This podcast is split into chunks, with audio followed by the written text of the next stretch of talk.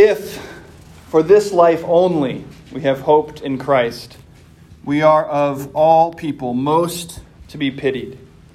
But in fact, Christ has been raised from the dead, the first fruits of those who have died. Please pray with me. To God in heaven, we ask you to join us here in this place this morning, and we trust that you have kept your promise and are here. May my words be your words, and all of our thoughts your thoughts. We ask this in Jesus' name. Amen. Please be seated.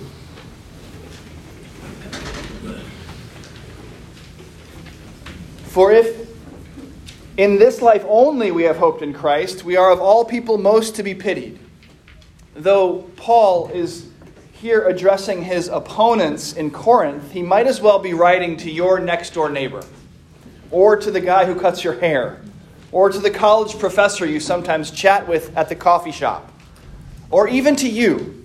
This could be a letter to anyone and everyone, because Paul is addressing, at least in this section, perhaps the most fundamental friction that the Christian message produces in the world. A basic foundational tenet of our faith that is at complete odds with the wisdom of this life. People don't rise from the dead. That's the thing that your neighbor, your barber, and your conversation partner believe. And they cannot accept the announcement that, well, actually, sometimes they do. Now, there are, of course, other things that keep them from Christianity. Sure, there's the socially unacceptable teaching, the regressive sexual ethic, there's all kinds of problems. But if they could believe that Jesus Christ, the Jesus Christ who lived in history, literally and bodily rose from the dead, then every other problem would fade away. But they don't, and they can't. After all, the protest goes, people don't rise from the dead. Now, I know I've told you about Lee Strobel before. Many of you will recognize that name. Um, an atheist investigative journalist whose wife started secretly going to church behind his back, and then one day surprised him with the news that she had become a Christian. Now, shocked and wanting desperately, as he put it, to get his wife back, he set out using his investigative journalistic skills to disprove Christianity. And to do so, he decided to debunk the resurrection, knowing that everything in Christianity hung on this claim that ought to be easily falsifiable that Jesus had literally risen from the dead. Now, of course, if you know the story, you know that Strobel's efforts failed his research, in fact, became the book The Case for Christ, which argues for the believability and historicity of Jesus' actual physical resurrection from the dead. And I couldn't help but think of the case for Christ this week as I read Paul's words here in 1 Corinthians 15. I mean, this section of Scripture is almost a sufficiently compelling argument for the historical truth of the resurrection in and of itself. Because remember, this is Paul writing this. Paul, who was until very recently Saul of Tarsus, circumcised on the eighth day, of the people of Israel, of the tribe of Benjamin, a Hebrew of Hebrews, as to the law, a Pharisee, as to zeal, a persecutor of the church, as to righteousness under the law, blameless. That's Paul's description of himself in Philippians 3. Notably, he was a Jew, the best Jew, he says. In other words, one of the people least likely to accept that a human person was God incarnate. After all, the Jews were unique in the world at that time in their insistence that there was just one God and that there could never be another. Indeed, Saul was engaged in the hunting down and killing of people who, to him, had made this very heretical mistake worshiping the man Jesus as God because he had risen from the dead. Luke shows us Saul's fervor in Acts chapter 9. Just before telling the story of his conversion, Saul, Luke says, still breathing threats and murder against the disciples of the Lord, went to the high priest and asked him for letters to the synagogues at Damascus, so that if he found any belonging to the way, that is, Christianity, men or women, he might bring them bound to Jerusalem, still breathing threats and murder. This is Saul of Tarsus, and this is the man who became so convinced of the actual truth of the resurrection that if he says that he says if it wasn't true, we Christians are most to be pitied. Paul lived almost contemporaneously with Jesus himself. He was a little younger and didn't follow Jesus when the Savior was alive. Paul himself laments that fact, calling himself one untimely born. But he was present at the stoning of Stephen and had extensive interaction with Jesus' disciples, notably arguing theology with none other than the Apostle Peter himself. Now, I say all of that to say that if there was something funky going on with the resurrection story, Saul would have known it. There had been no time for any kind of legend to grow up around Jesus. This is the same generation. There was no time for the location of his grave to have been forgotten. The people to whom Jesus had appeared after his resurrection were still alive. His disciples were all still alive. Indeed, I can imagine, though I don't have any direct evidence of this, I can imagine that Paul himself, as the persecutor Saul, would have spent considerable time trying to figure out, if he could have, and make widely known, if he could have, the truth about what had actually happened to Jesus' body.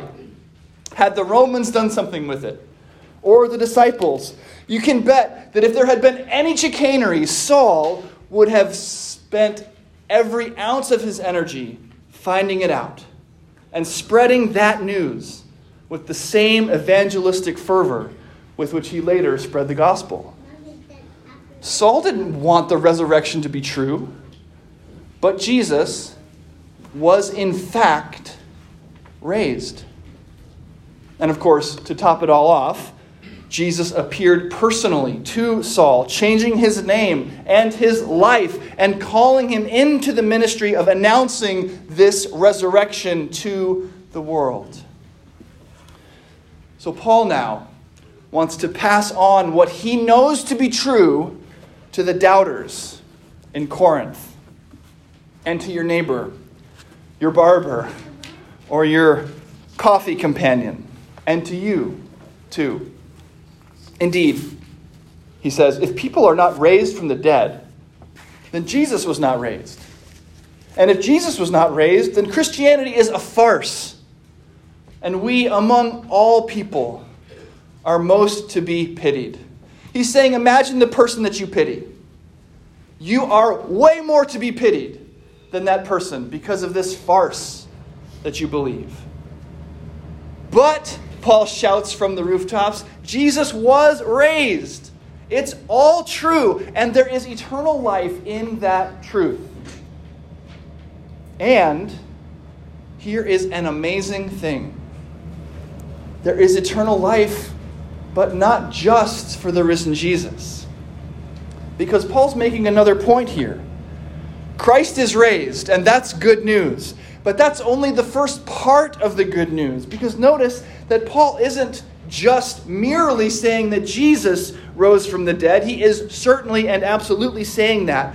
But he says this interesting thing about Jesus being the first fruits of those who have died.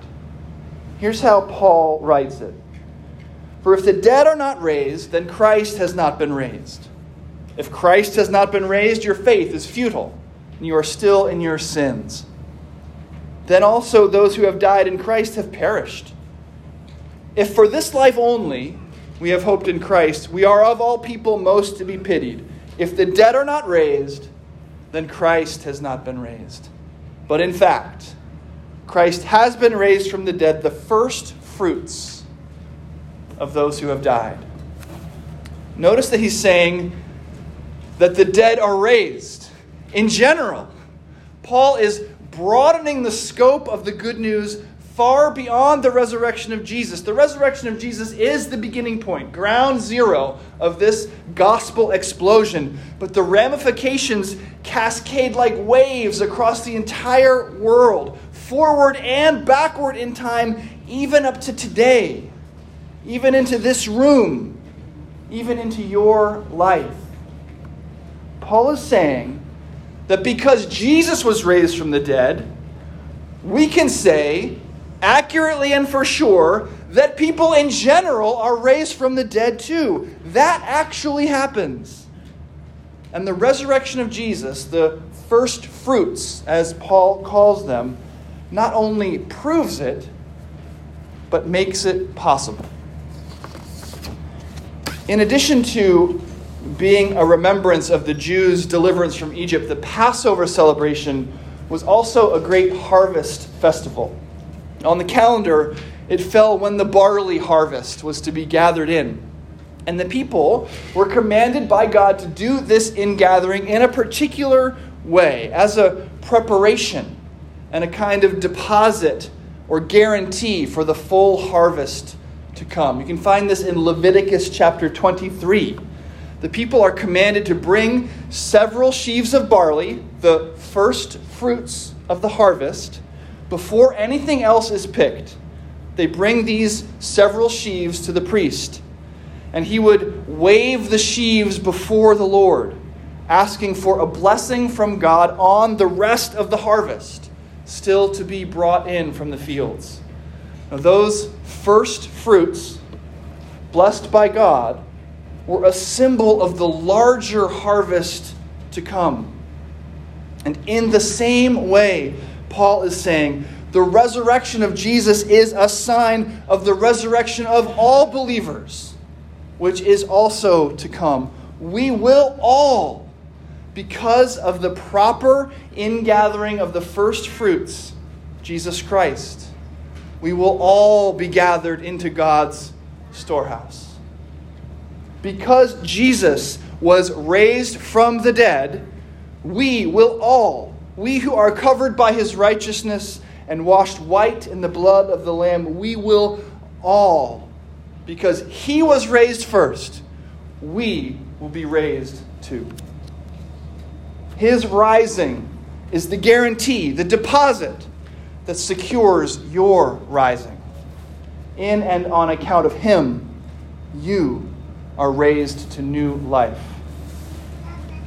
As Paul says if Jesus is not raised, if those first fruits of the harvest have not been brought in, you are most to be pitied. You are still in your sin. You are dead. You are, for instance, Jairus' daughter lying in that darkened room with a silent and mourning house around you. You are Lazarus in the tomb with his sisters weeping outside. But the first fruits have been offered to God. Jesus has been raised from the dead, and so you in Christ are raised from the dead too. And Jesus is here to do it right now. Get up, he said to that little girl. Come out, he said to Lazarus. Wake up, he says to you.